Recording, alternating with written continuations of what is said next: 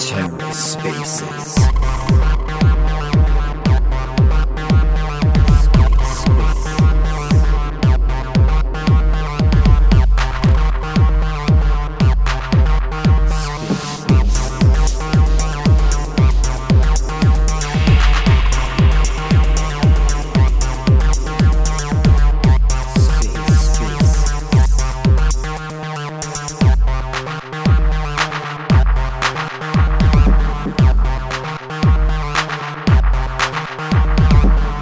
Hello and welcome to the Ether. Today is Friday, March 24th, 2023. Today on the Ether, Cosmos Spaces, Cosmic Community, Episode 15, featuring Jelena. Let's take a listen. Hey, Elena, how are you? Not bad, not bad. Uh, I'm at my friend's restaurant, but I'm gonna go to a somewhere quieter for this. Perfect, perfect. I'll give you give you a few minutes to get situated. No worries, no worries. What's going on, Joe Dirty? I see you in the space. How are you? While you're getting yourself situated, don't mind me. I'm gonna I'm gonna pour me a drink.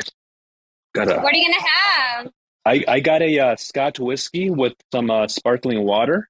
Okay, that's how I do it over here in Michigan. That's amazing. Oh yeah, oh yeah. That's that's that's a spot right there. That hits a spot. What are you What are you up to over there, Elena? Yeah, I'm just at my friend's restaurant. Uh, so I live in Toronto, in downtown Toronto, uh, and I have a, I, you know, I have friends in a lot of places, uh, including, including a, a good friend that has a really nice restaurant uh, just around the corner from me. So I'm just, um, I'm just here uh, hanging out, and I'm gonna take this uh, podcast. How blessed are you to have friends in all these different places of the world? You know, I I have a I love it. It's it's amazing. It's amazing to have friends all over the I world. I love it. I'll tell you. I'll tell you about this friend. So, uh, so yeah. So this friend I've known for like almost ten years. So when I was in university, I used to uh, go to his restaurant uh, just to hang out. Like he would have comedy nights and like different events, and it was just a great like spot to hang out in.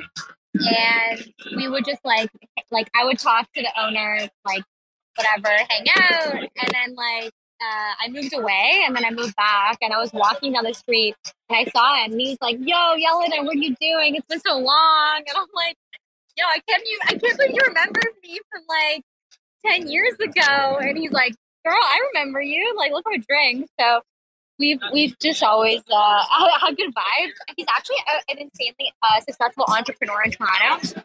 He's had like clubs, restaurants, bars. So I I, I have the hookup. Look at guys, guys. I mean, I'm sure you can hear the background music. She's vibing out. She's having fun over there.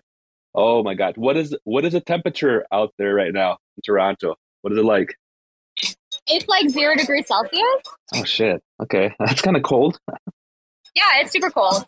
Uh, that's pretty cold. Yeah, I I do not like the cold weather, and we have that here in Michigan all the damn time. I can't wait to like move out of Michigan someday. I really hope. I pray. I pray that I can get out of here. But Honestly, like, okay, listen, I also, I'm in the same boat as you. Like, Toronto's super cold, like negative, like 20 degrees, 30 degrees Celsius in the winter. But I, I, I, I respect it. It's a good, it, honestly, like, you, you know how to deal with really tough conditions. Like, I lived in Los Angeles with my husband for a few months. And I was like, this is perfect. This is like too perfect. This is too, this is like too good, you know? it's too good to be true. I gotta get out of here. okay, so wait, hold on. Elena's married? I did not. I did not know that. Okay. Oh yeah, I'm married. Yeah, yeah. All right. I'm married too. I've been married for over 12 years. Um, how about you, Elena? Uh, yeah. So my hu- I've been with my husband for eight years, uh, like as a couple, but we got married about a year and a half ago. So yeah, he's my he's my angel. He's like my absolute best friend. And, like, most amazing man I've ever met. Yeah. Oh my my goodness. Oh my goodness. Uh, what kind of wedding did you guys have? Just curious, because we actually Yeah. have not had our wedding yet, and we've been married for over 12 years. Can you guys believe that? How how much of a freaking loser am I? No, I'm just kidding. No. No, I'm just no, kidding. you're not a loser. No, no, no. You, you can have a you can have a wedding if you want. Uh, so we we got engaged during COVID. We were in Mexico, and we got engaged. Again, we've been together for almost eight years, like as a couple. So like I've known him since I was in university. Um, but uh, no, I mean we got married at our best friend's uh, art studio. So my my husband's an artist. He's a visual artist, cinematographer, filmmaker. So he's very creative guy. Works on very impressive uh, project and we have a friend who hosted us at his um, art studio and yeah it was very like very beautiful very very chill it was a lot of fun oh man so like okay so yeah like i said i haven't i haven't had a wedding yet but that here's a story like it's not that i didn't want a wedding it's not that i didn't want the best thing for my wife right it's just that we got we got married at a very very young age and i basically became like you know a stepfather at the age of 18 Wow, so, crazy. Yeah, yeah. So things change. You know, I mean, things happen in life. So we are we are saving up for a really nice wedding. It's not going to be something like where you have tons of family over and you have a big venue. It's going to be more of like a destination wedding. That's that's that's our dream there. Having a beautiful destination wedding somewhere in, in like a really tropical like environment. Oh gosh, that that's what I really want. You know, and that's what she wants too. That sounds amazing. Heck yeah, heck yeah. But yeah, hey, I didn't know you were married. So see, I'm learning. I'm learning a lot about you already. Yeah, yeah, so yeah. I, I no, I'm very married. I, I, really, I really appreciate appreciate you for coming onto this space. This is the uh, Cosmic Community Space number 15, and uh, I think I reached out to you back uh, on, on, Sunday, I believe. So, uh, uh, uh, Sisla selected you as our next guest, and this is how it works. So when I'm done with this one, you're going to have to select another person that you want me to interview. And it's just going to keep going and going and going. That's how this works. So I guess I want to know more about you. Um, you said you're from Toronto, and I heard a little bit uh, about you that you studied in a university in Toronto. What did you What did you go to school for, Elena? Yeah, totally. Um, sorry, I hope it's like a little bit quieter now. I'm just gonna go uh, on the patio.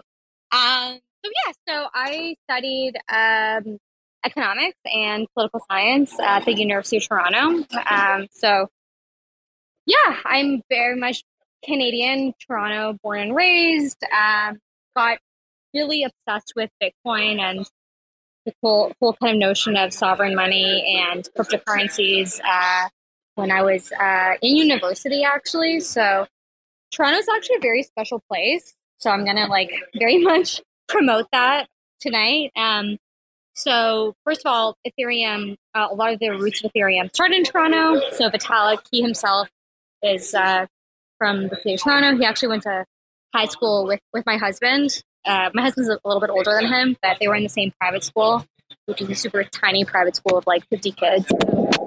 There's a lot of like crypto kind of blockchain roots in the city, and so as a result of that, I was exposed to that pretty early on.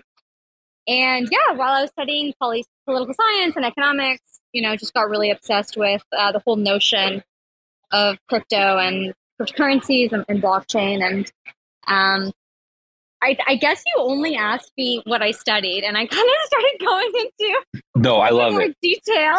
keep going, keep going. I love it. I'm sipping on this whiskey. I love it. I, I I can't believe that your husband was in the same place studying with Vitalik. What the hell? Yeah, yeah, yeah. It's pretty cool. That's pretty cool. Yeah, yeah, yeah. What? Why? Okay, wait. What did your husband study?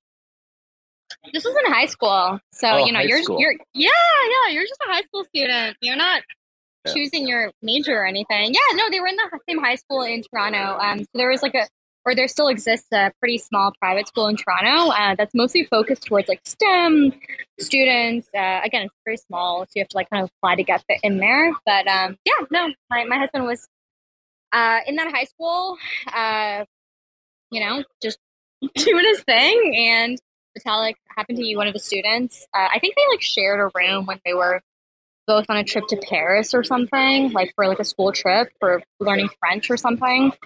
Um, but listen, Toronto's a small city, but it's also a big city in, in the sense that a lot of amazing things happen here. And like, it's a great place to like learn and like meet people. And like, you know, Canada is, is this funny country where like a very small country compared to the U.S. We're like 35 million people, but um, in many ways we're a huge country because we've like punch above our weight. Um, so, so Toronto's a great city. I love it.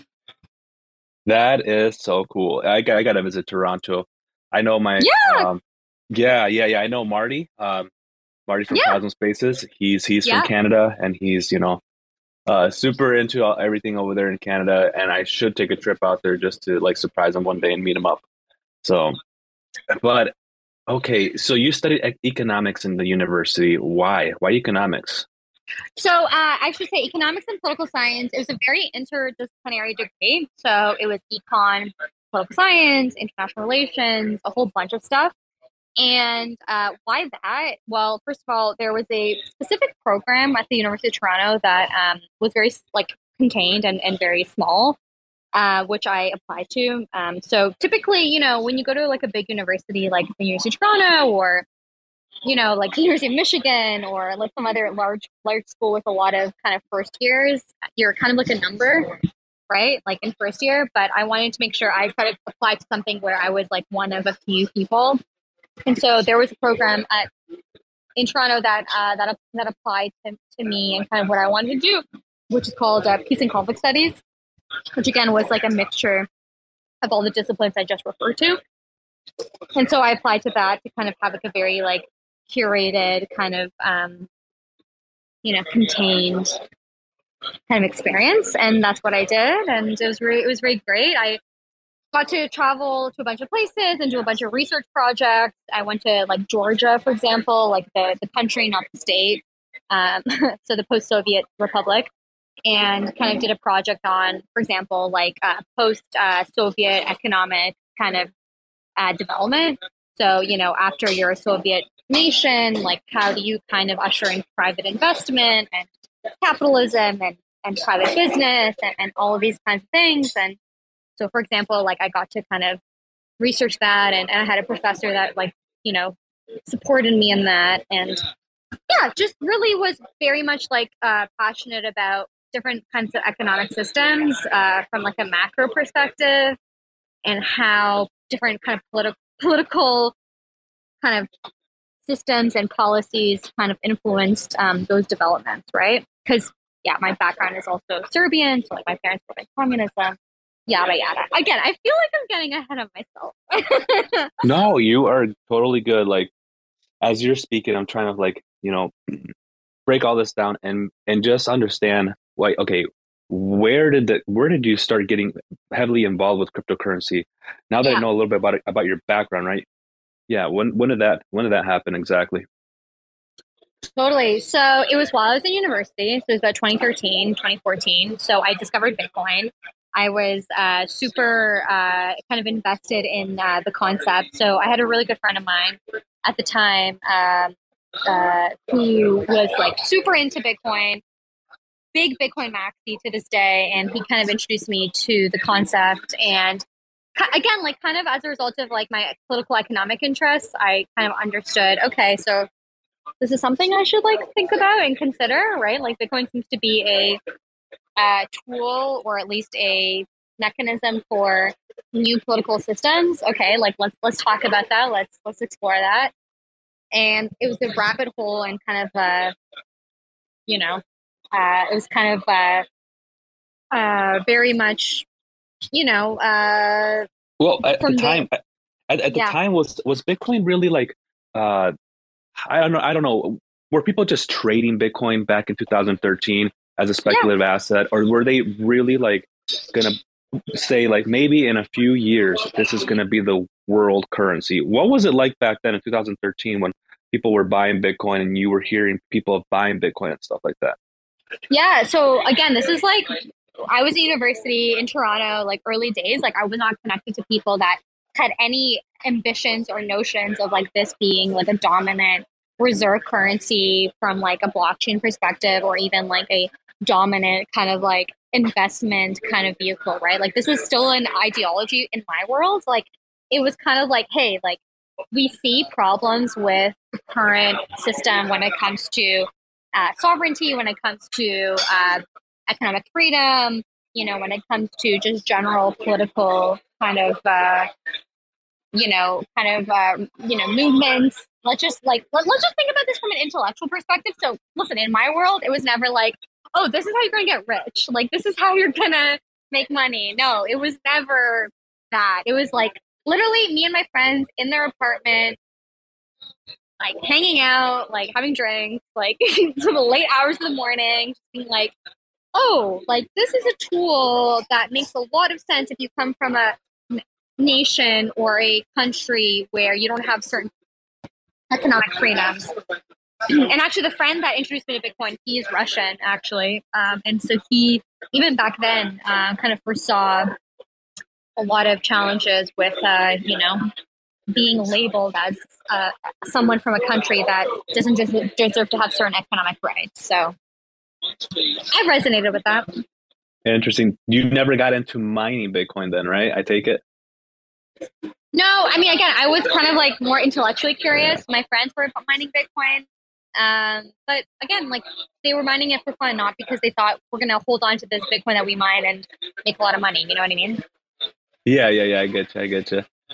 I, I didn't I didn't uh, learn about Bitcoin till I would say well I heard about Bitcoin back in 2000 oof back in 2000 I'd say like 12 or so I'd heard about Bitcoin and and then I I bought my first Bitcoin back in 2017 but yeah. anyway that's that's a that's a that's a long story and yeah I don't want to even go there with that because I ended up losing my Bitcoin such a sad time anyway that's okay yeah, yeah. But all right, so so you you knew about Bitcoin. You were more more involved with like um the politics, the the um yeah, yeah, okay. So I'm just trying to write some notes down. All right. When did you start looking elsewhere besides Bitcoin? When did you start getting involved with like Ethereum and other and other speculative assets? Yeah, totally. So I guess it was kind of a long journey, honestly, between like discovering Bitcoin and kind of working in the space. So, you know, I was in university uh, around 2013, 2014, kind of discovering, uh, again, like what Bitcoin is, debating it with my friends till the cows come home, you know, what this kind of digital gold, sovereign money, peer to peer cash, whatever you want to call it, kind of, you know, actually means at the end of the day. And then, um, again, because I was in Toronto, Ethereum was becoming a thing. There were meetups uh, that I was going to. And so, very quickly, you know, it kind of, well, I mean, not very quickly, actually. There was like a couple year delay, maybe a year or two, uh, between Bitcoin and Ethereum. And so, you know, going to meetups, talking to people about um, again, like, you know, from Bitcoin to, you know, programmable, you know, smart contracts, you know, this kind of, uh, you know, new kind of concept of blockchains, which to be clear wasn't really at the forefront of the Bitcoin narrative, right? Like Bitcoin was never about blockchain. It was about, you know, money and, and, and currency and sovereign money. And so that was a big kind of paradigm shift, obviously. And so, you know, going to meetups, kind of understanding what that was all about was was really exciting. And again, like shout out to Toronto, like we have a big role to play in in the in the, in the concept and development of Ethereum. But you know, as a result of a lot of the kind of early founders kind of being from Toronto and, and a lot of the, early community being in Toronto.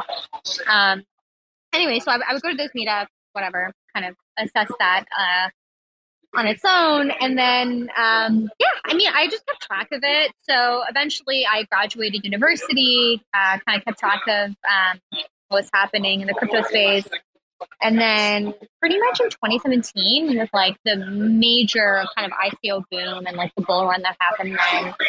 Really, I really got serious personally on my own. Like, okay, you know, this isn't just like a intellectual curiosity or like a hobby or like a personal investment. Like this is actually much bigger than just, you know, my own interests, so to speak. So, you know, let's consider what a job looked like in this space, right? And so I decided eventually to kind of, you know, get a job in the space, and, and that's what I did. That was around 2017, 2018.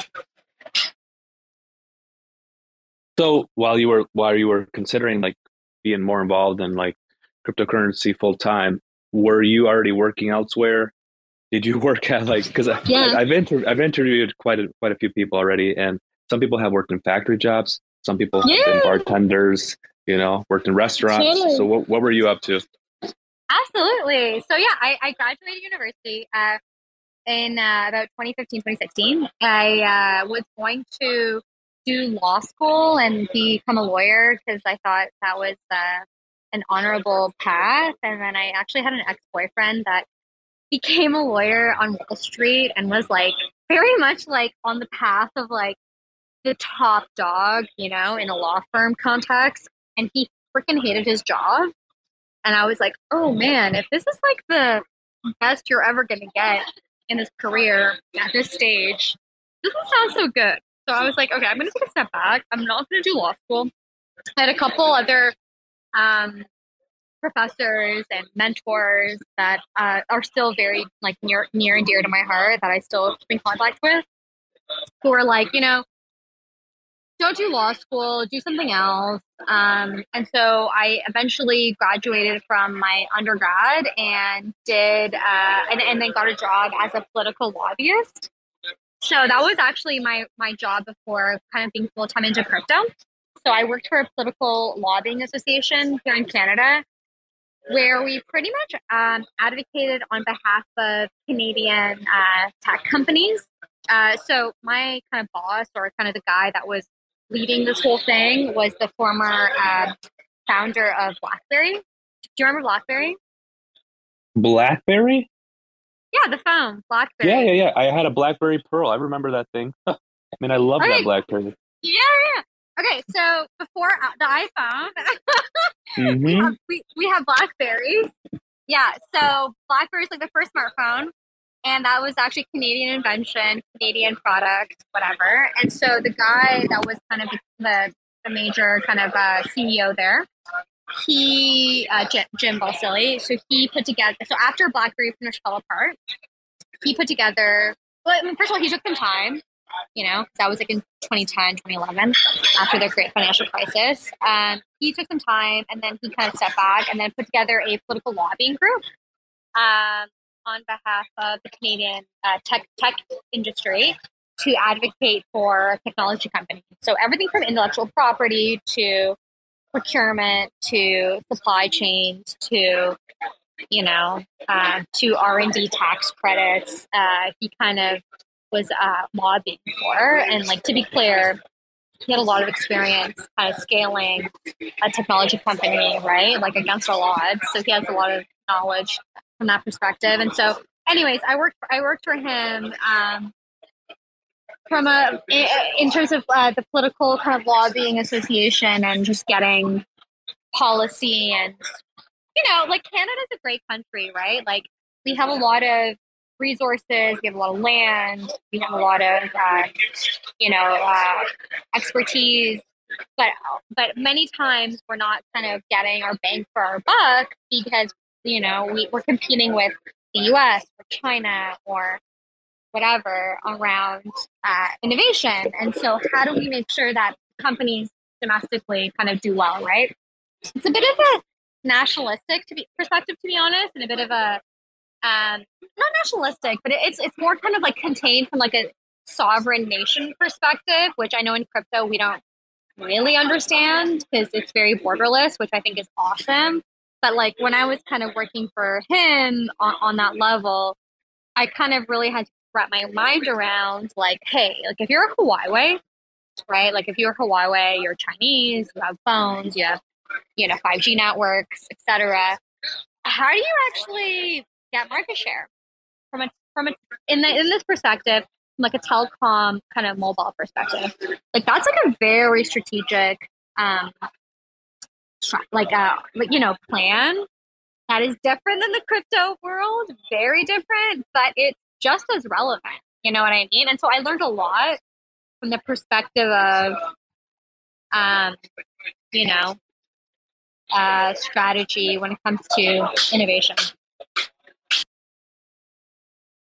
And you and you've been and like you've been part of different different uh Web3 companies. Uh, can you name all of them for us too, please? Yeah, sure. So, yeah, the first kind of project I was part of was Dfinity, uh, which is a uh, Web3 project. Um, so that was kind of the first job I, I uh, kind of had in the crypto space. It was really exciting in the sense that Dfinity had a lot of um, kind of amazing technical kind of research people part of their team. Um, and so that was uh, kind of in the beginning. And then I left Dfinity after a couple of years and then joined Celo, which was um, another kind of interesting project for a few months. And then after that was uh, working with the Cosmos project. And I also I also see that in your bio it says that you're a co-founder of Canadian Web3 Council. If you want to talk about that, I'm pretty interested in l- learning more about that at some point. Yeah, totally. Um, yeah, I mean, so this is uh, Canada's kind of like leading um, kind of lobbying regulatory organization from the perspective of policy and advocacy around uh, kind of Web3 and crypto. Um, and so I put that together with uh, a, fr- a, friend of mine named Connor Leslie, and we really tried to kind of mirror uh, the, the, the structure and the sort of model around the U.S. Blockchain Association. So we we believe that honestly, a lot of uh, as challenging as it is from like a dominant kind of policy narrative perspective right now in the U.S. It, there are a lot of amazing organizations still fighting very, very hard in the interests of crypto and Web3. And like one of those organizations is the US Blockchain Association. And so we took a lot of inspiration around kind of how they modeled it, um, just to sort of make sure that we were advocating positively on the same sort of issues in Canada. And you do that? Uh, you do that part time or do that full time? How uh, how is it like working in the Web three Canada? Oh yeah, so no, that's not my full time. It's not even a part time. So you know, I set that up with my uh, co-founder Connor, and we uh, pretty much put together a founding membership of a, a bunch of companies like um, Dapper Labs, and, uh, Wealthsimple and uh, ShakePay and Ether Capital and, and a few other kind of well-known Canadian companies. ChainSafe is another one. And we hired an executive director that would sort of take over the day-to-day responsibilities. So she is very much in charge of the ship. Uh, I've taken, you know, we've taken a step back, and we're we're very much, uh, you know, here to support, but we're not here day to day. Okay, okay, gotcha. If um okay, I'm I'm gonna ask you this question, all right? How how has Web three changed your life? You know, and you can elaborate as much as you want, like go as deep as you want, but I think this is a good question to ask our, our guests on this show. How has Web three changed your life, Elena? A great question. I think that's a really uh, interesting question. I mean, you know, my first uh, kind of comment is on what level, you know what I mean? Intellectually, like spiritually. I want to know about everything. I want to know pra- about practically spiritually everything. Yes. Absolutely okay. everything. All right. Okay.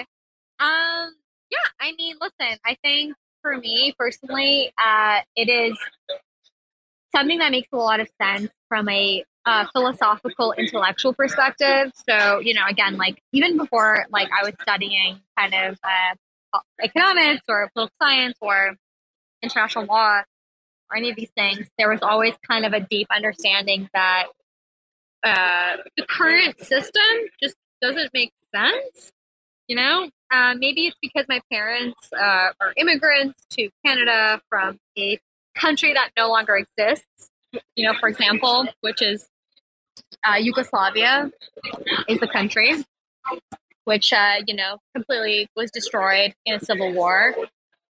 Uh, maybe it's because I understood that kind of allegiances to political identity or a political economic system are kind of transient that I kind of understood that crypto and Web3 just makes sense in terms of like opting into an alternative system. Maybe that's why it kind of um kind of made sense to me in the beginning. But I think like how it changed my life, to be honest, is like not crazy. Like it's always something I deeply believed. You know what I mean? It kind of seems like predictable.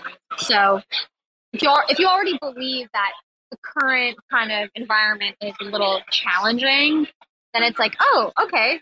By by extension, you discovered crypto and and Bitcoin and and, and, and, and the and the and the kind of subsequent sort of um, progenitors or, or, or whatever of, of the of the asset. And so from that perspective, it's not really like it changes their life that drastically. It's more like it was always meant to be, I guess.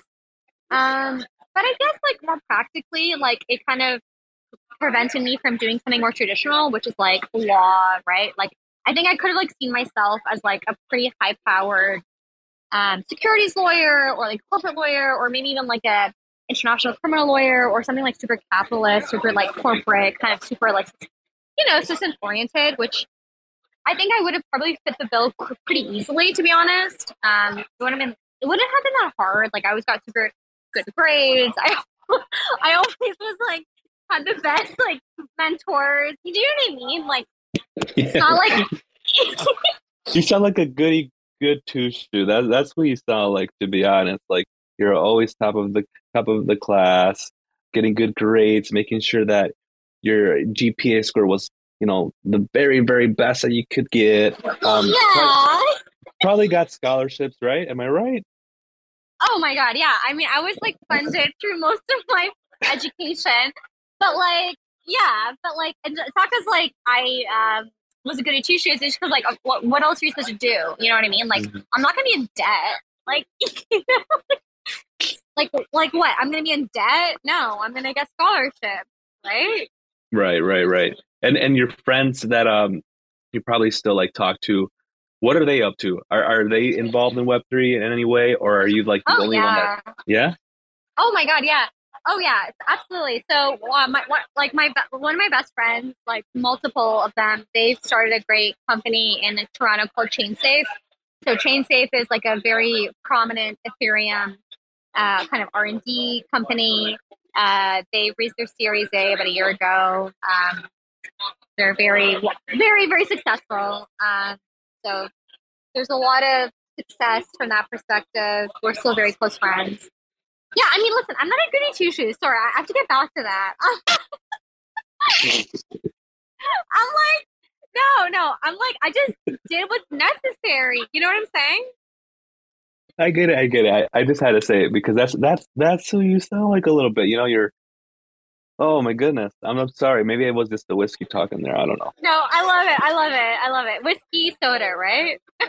whiskey, yeah, whiskey and sparkling water. Oh yeah, got me feeling right. It. It's got me Listen, feeling relaxed. I, I will say one thing, okay? Like when you kind of grow up in a um kind of uh, immigrant household, I don't know if you grew mm-hmm. up. Did you grow up in an immigrant household? Yes. So, Elena, I'm from Mexico. I was born in Mexico. Um, I was, Very cool. I, I, came here when I was like around four, four years old, and uh, my parents were very hardworking. My dad was working in a factory most of his life. He's, I mean, yeah, he's he's still he still works in like a factory environment. My yeah. mom, yeah, yeah. So I do come from an immigrant home. Um, I know how it's like, you know. I, I didn't see my yeah. parents that much throughout the day. They were always working, so it was it was kind of rough. But yeah, tell me more about how how it was like you growing up in that kind of environment. Listen, very very similar, right? Like, um, my parents are both immigrants. They're from you know the former Yugoslavia, from Serbia, and you know came to Canada. Very intelligent people, you know. Uh, they sort of, uh, you know, they they both went to law school in Serbia, but they were literally students as the country was collapsing, right? Like there was no country by the time they could get a job.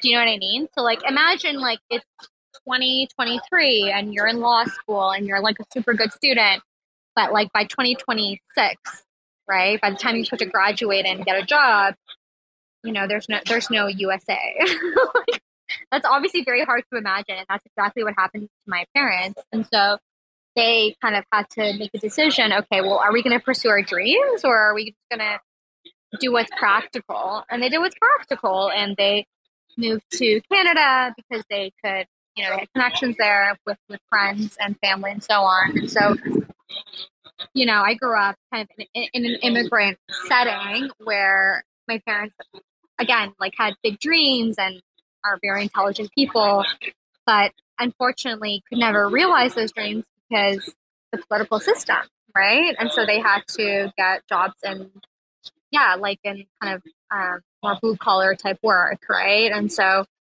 anyways, I kind of always like, I will always remember that because I think that a lot of people, again, don't understand that the political kind of situation can change very quickly when it comes to um, what is available to you as an individual. Like, I think a lot of times in the West, we believe in individual freedom, which I think is appropriate, right?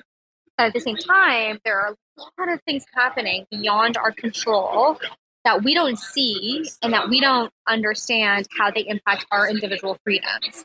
Like like a civil war or like a systemic change like in the context of Yugoslavia, right? And so anyways, w- with me growing up, they were always very kind of explicit about the fact that you know this was always the plan B. Do you know what I mean? And so that's that's that's good because it kind of like forced um, me and my brothers to consider okay, this is plan B, right? Like mom and dad, like in their ideal situation, like would not necessarily want this. Do you know what I mean? Because who would, right? Like in that situation.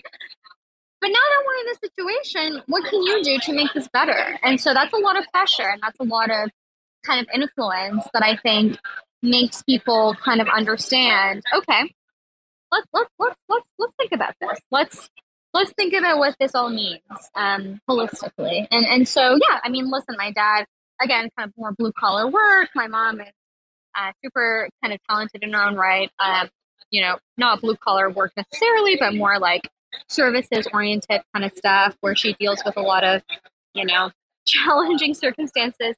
And so, yeah, I mean, they're proud of me because they understand that this current system doesn't work, right? Like, how can you possibly live, like, grow up in a situation where the country as you know it does not exist? Do you know what I mean? Yes, and were you able to uh, orange pill your parents? That's another question that I wanted to ask you. oh my god! Obviously. really? I really okay, okay. So I'm not the only one. I I got my mom involved in a crypto, one, basically like around so, the time uh, I got in. Are they? Yeah. Do they get it? Like they're like, yeah, like crypto makes sense. Like obviously. yes, my mom was telling me to buy Bitcoin like a few days ago when it was like twenty thousand. I mean, she doesn't really get it, get it because she likes like oh my god it's pumping. Okay i need to buy it right i need to buy it right. I'm like uh mm, i mean yeah, it's pumped a lot. Maybe you want to wait. Yeah. But she she does dollar cost average into cosmos and other and other coins so i mean but she kind of understands why i'm in it so yeah. So that's yeah, good to I hear mean, that your parents are also you know involved yeah like like i think my parents like my dad especially like he's kind of like bitcoin is a no-brainer he's kind of a bitcoin maxi which kind of annoys me to be honest because uh, like, I love Bitcoin, but I'm like, God, there's like other methods. But he's like very much a Bitcoin maxi, where he's like, nothing else makes sense, and I'm like, okay, like, God damn it, like, I gotta explain to you Cosmos now. Um, so he's a little bit old fashioned, uh, but my mom, she's more like, you know, okay, yeah, like, there's other ways that you can like structure, you know, these systems, or you can like create, you know, communities around crypto and blockchain and whatever it is. So, are your parents fully supportive that you're involved in Web three? Sounds like they are, right? Yeah, yeah, of course. yeah, and if you weren't involved in Web three, you said that you might have been possibly involved in, in like uh, being a lawyer, correct?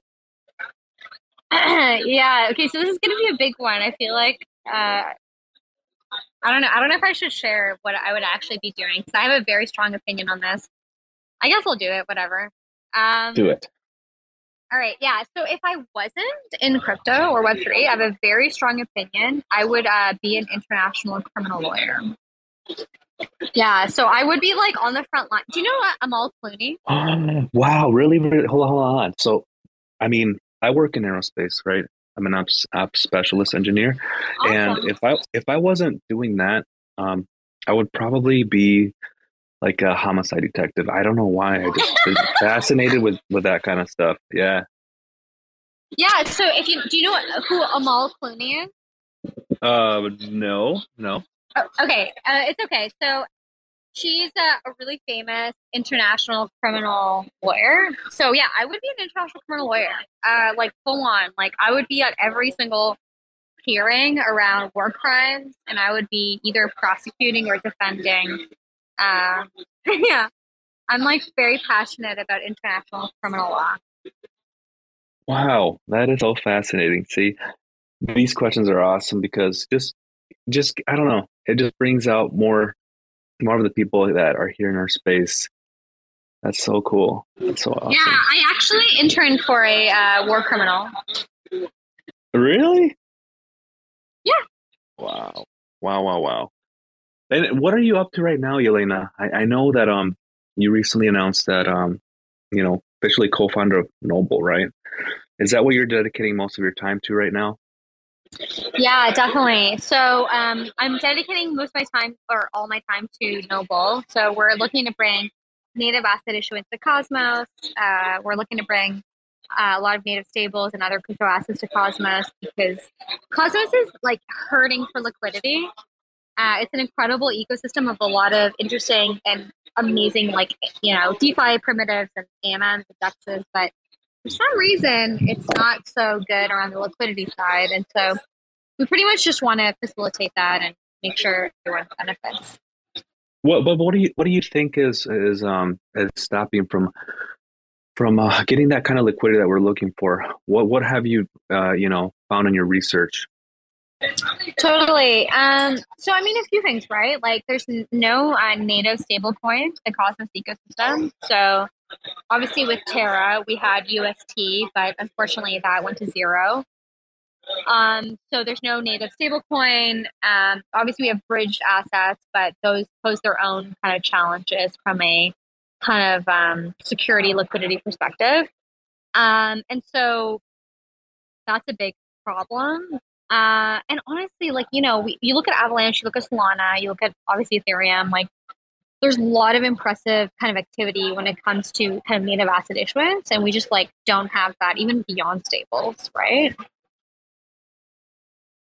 Well, I see other chains like coming up with their own uh, stable token, right? Like uh, Agoric has, or is it what is it? US? I don't even know. There's there's a ton, right? Yeah, yeah. I mean, at the end of the day, Cosmos has the best uh, kind of innovation when it comes to the app chain kind of model, kind of permissionless communication, um, you know, all of these kinds of like fundamental kind of uh, blockchain kind of uh, infrastructure pieces. But we don't actually have a lot of the again the institutional kind of liquidity element coming into Cosmos as much. So it's a, it's a lot of retail, which is amazing. I think that shows a lot of organic growth. Like if you kind of look at the current kind of TVL, it's very impressive. But again, I think we're missing a lot of liquidity and a lot of kind of mainstream awareness. Yeah, and you know, you've mentioned the word politics. Uh, like I don't know, I think a hundred times during our conversation, and every time you've mentioned it, I, I took a shot uh, of my drink. Um, I thought, you, I thought you're having whiskey soda. Oh, a, a, sip. I mean, a sip, a sip of my drink. Um, how, how, would you view the politics situation in, in the Cosmos ecosystem? What are your thoughts there? That's a really good question. Um, yeah, I mean, I think that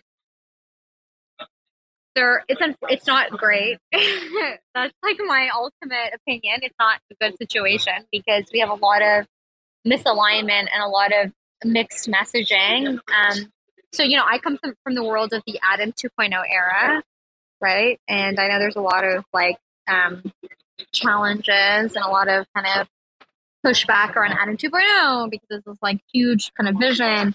That again it was only ever meant to signal a perspective. It was never meant to put anything into reality, right? But regardless, it got shut down, which is fine.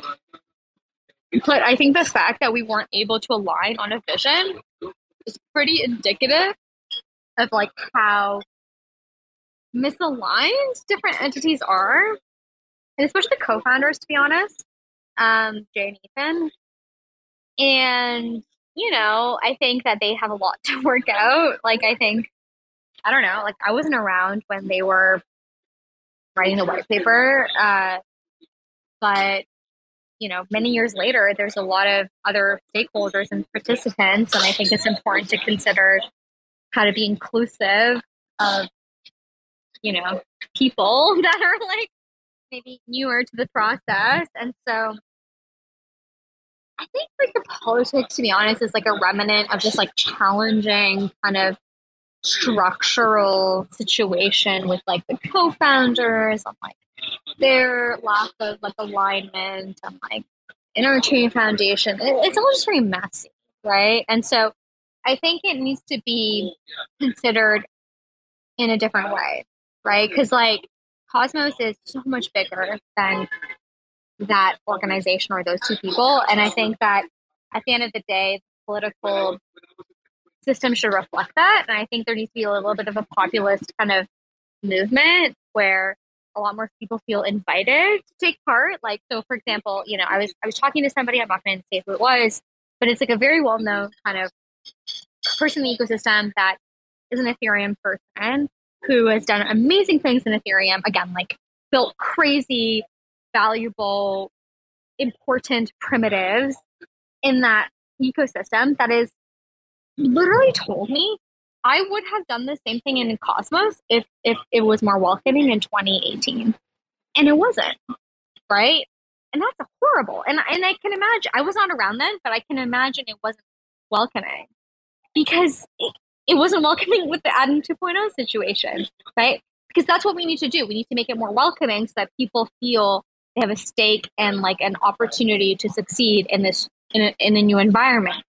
And I think there's, I feel like this is a very long-winded way of saying that the political system needs to sort of change into a more inclusive, collaborative environment that does not consider a couple people, right? and, and that's what we tried to do with the Atom 2.0, and I think we we did not succeed because it still felt very insidery, and I'm and I like and I fully acknowledge that now. I think at the time we thought, oh, this is like the moment where we like you know make it like broader, but now I realize, okay, it, it, it still looks like eight people. It looks like the same people. Like I get that, but let's forget about that. Like let's kind of do something that's more inclusive. And when when that happened, that whole situation situation with Atom 2.0, I mean, like during Cosmoverse, everyone was super, super hyped about it, right? Yeah. But what? Yeah, but how how were how did you how did you feel after it basically just got got shut down? You know, well, where were you in and um your your emotional state? I mean, how did that make you feel? Did you give up? Did you feel like it was over? No. Where were you at? Yeah. Yeah, I mean that's a, that's a really good question, and and I appreciate that. I think like at the end of the day, like yeah, Cosmoverse was like super positive and it was like a lot of fun and we were all celebrating like Cosmos and, and the potential. And then very quickly, yeah, two weeks later, it was shut down because of you know the co-founders kind of fighting and you know it was very embarrassing to be honest. And I think like at the end of the day, it was very challenging personally because I kind of put my name behind something that I thought would bring a hundred thousand people in, and instead it actually alienated a bunch of people, which which was obviously very very unfortunate, and that's not something I ever want to happen. But at the same time, it kind of also made me reflect. Okay, this is not the approach, right? Like this is not the way we bring kind of mass participation into the space. We actually have to be a little bit more thoughtful. And that's kind of what led me to Noble, honestly. I was like, I, what? How am I going to be effective? It's clearly not like staying here in this like fraught environment. Like, I'm not going to be, to be honest, like just in the middle of like a co-founder spat. Like, like I'm just like not interested in that. Like, they can figure it out on their own terms. Like, I'm gonna just move away, try to do something better. That's like good for everybody. I'm just going to move on. What are you most excited about um, about Noble? I mean, as a co-founder, what are you most looking forward to Noble this year? Yeah, I'm looking forward to a bunch of new interest, liquidity, assets coming to Cosmos. I think we've been a little bit too high on our own supply for the past few years. Um, we think that we're the best because we have the best stack, which is true. The Cosmos SDK and IBC and Tendermint, these are all very positive um, things, like no doubt about it. But at the end of the day, we have not really looked beyond ourselves to say what needs to be done to bring other people into us, into this ecosystem. And so I think bringing new stables, new assets into the ecosystem, bringing new users, hopefully will change that. Awesome, awesome. Jelena, what what brought you to Cosmos though? Well, like what was the one thing that you were like, yes, I'm I'm gonna be part of Cosmos ecosystem? And uh, what around what year did that happen?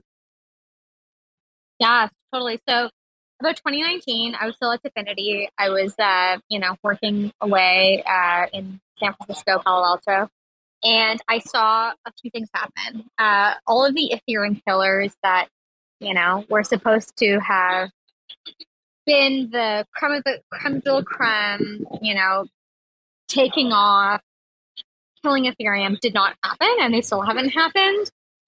And Cosmos did what they said they would do, which is bring proof of stake to blockchains. They brought a validator set to the ecosystem. They did something very practical. I saw that in 2019 and I thought, okay, this is very worthwhile. I'm gonna like keep track of this.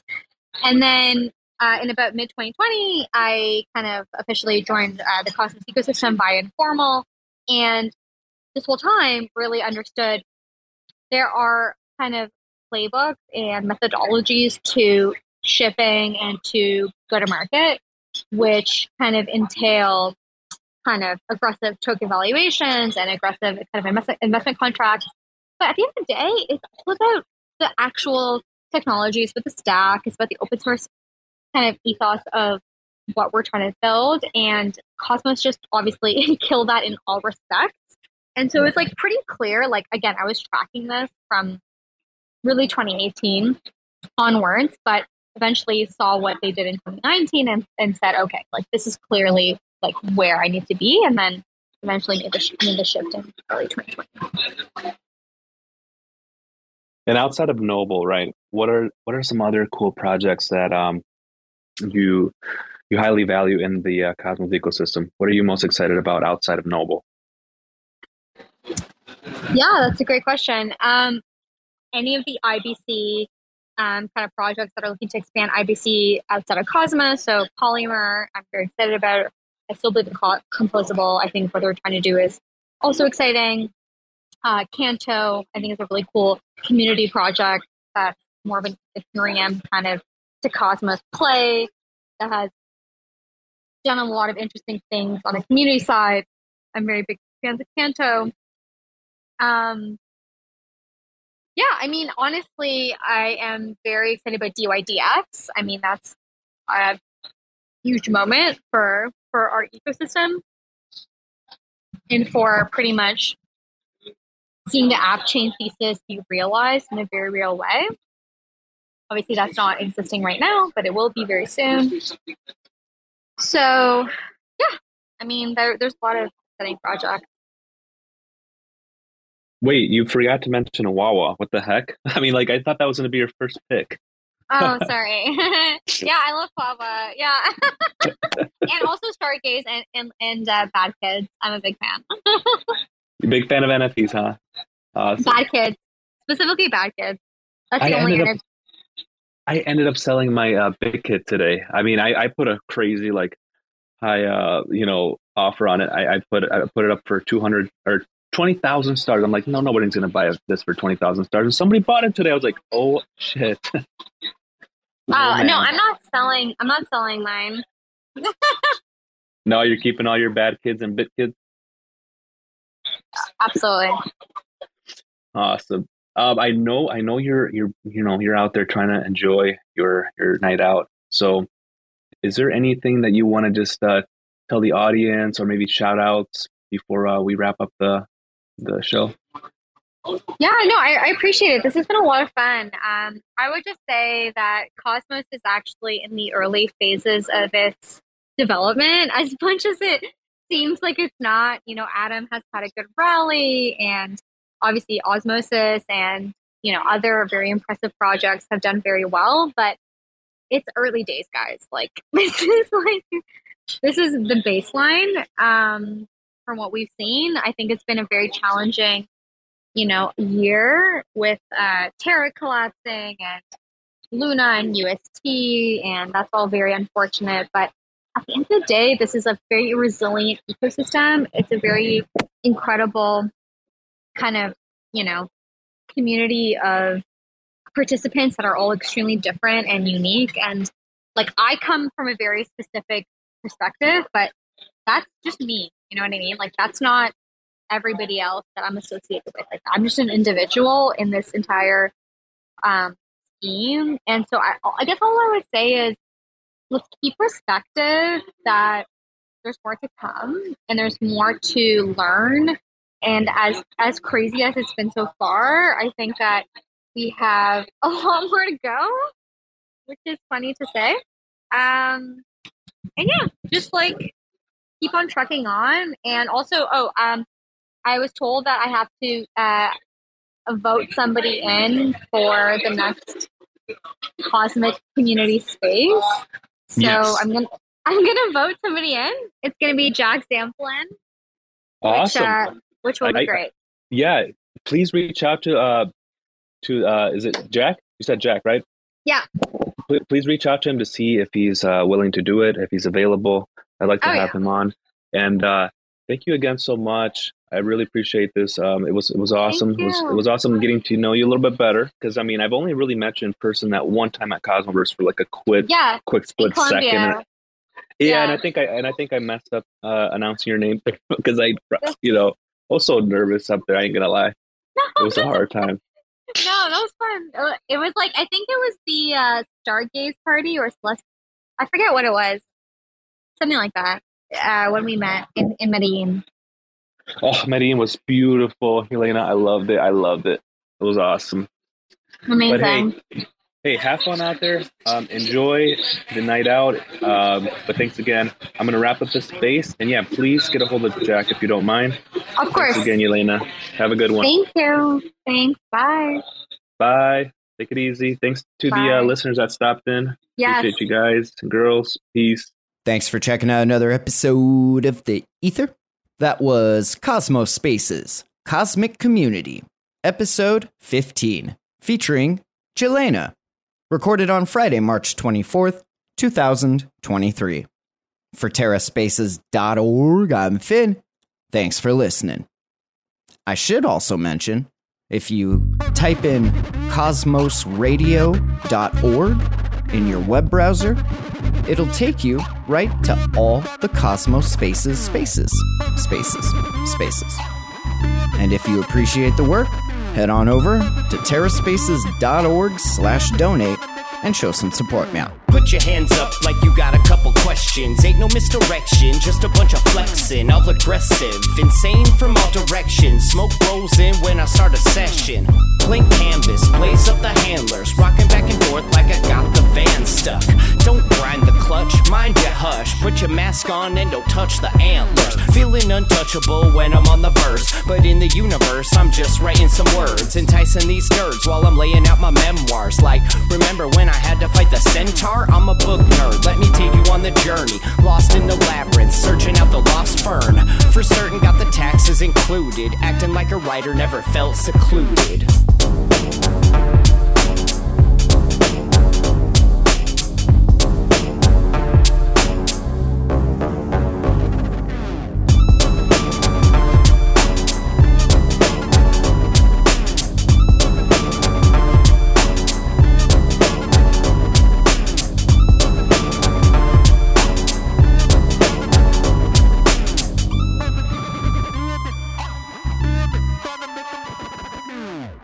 Get into the shit and line them up. Just another fixed game of try my luck. Go, lighten up, dog. It could always be worse. Unless you're in the back of a hearse. Then you're dead or putting in new speakers. It's a toss up. Driver or just tweakers. Don't stress, yo. I've done the research. Living life like a bunch of fucking lemurs. It's a remake. Off the cutting floor, we take a little bit of poison and put it in the cheesecake. Tastes great, less filling. Less stress, more killing. As he blew the cornerstone out the building. And the blocks came tumbling down, all humble. Feels like we're drowning in a little puddle. Rebuttal? I should be taking off in the shuttle. Getting high in space with the Hubble.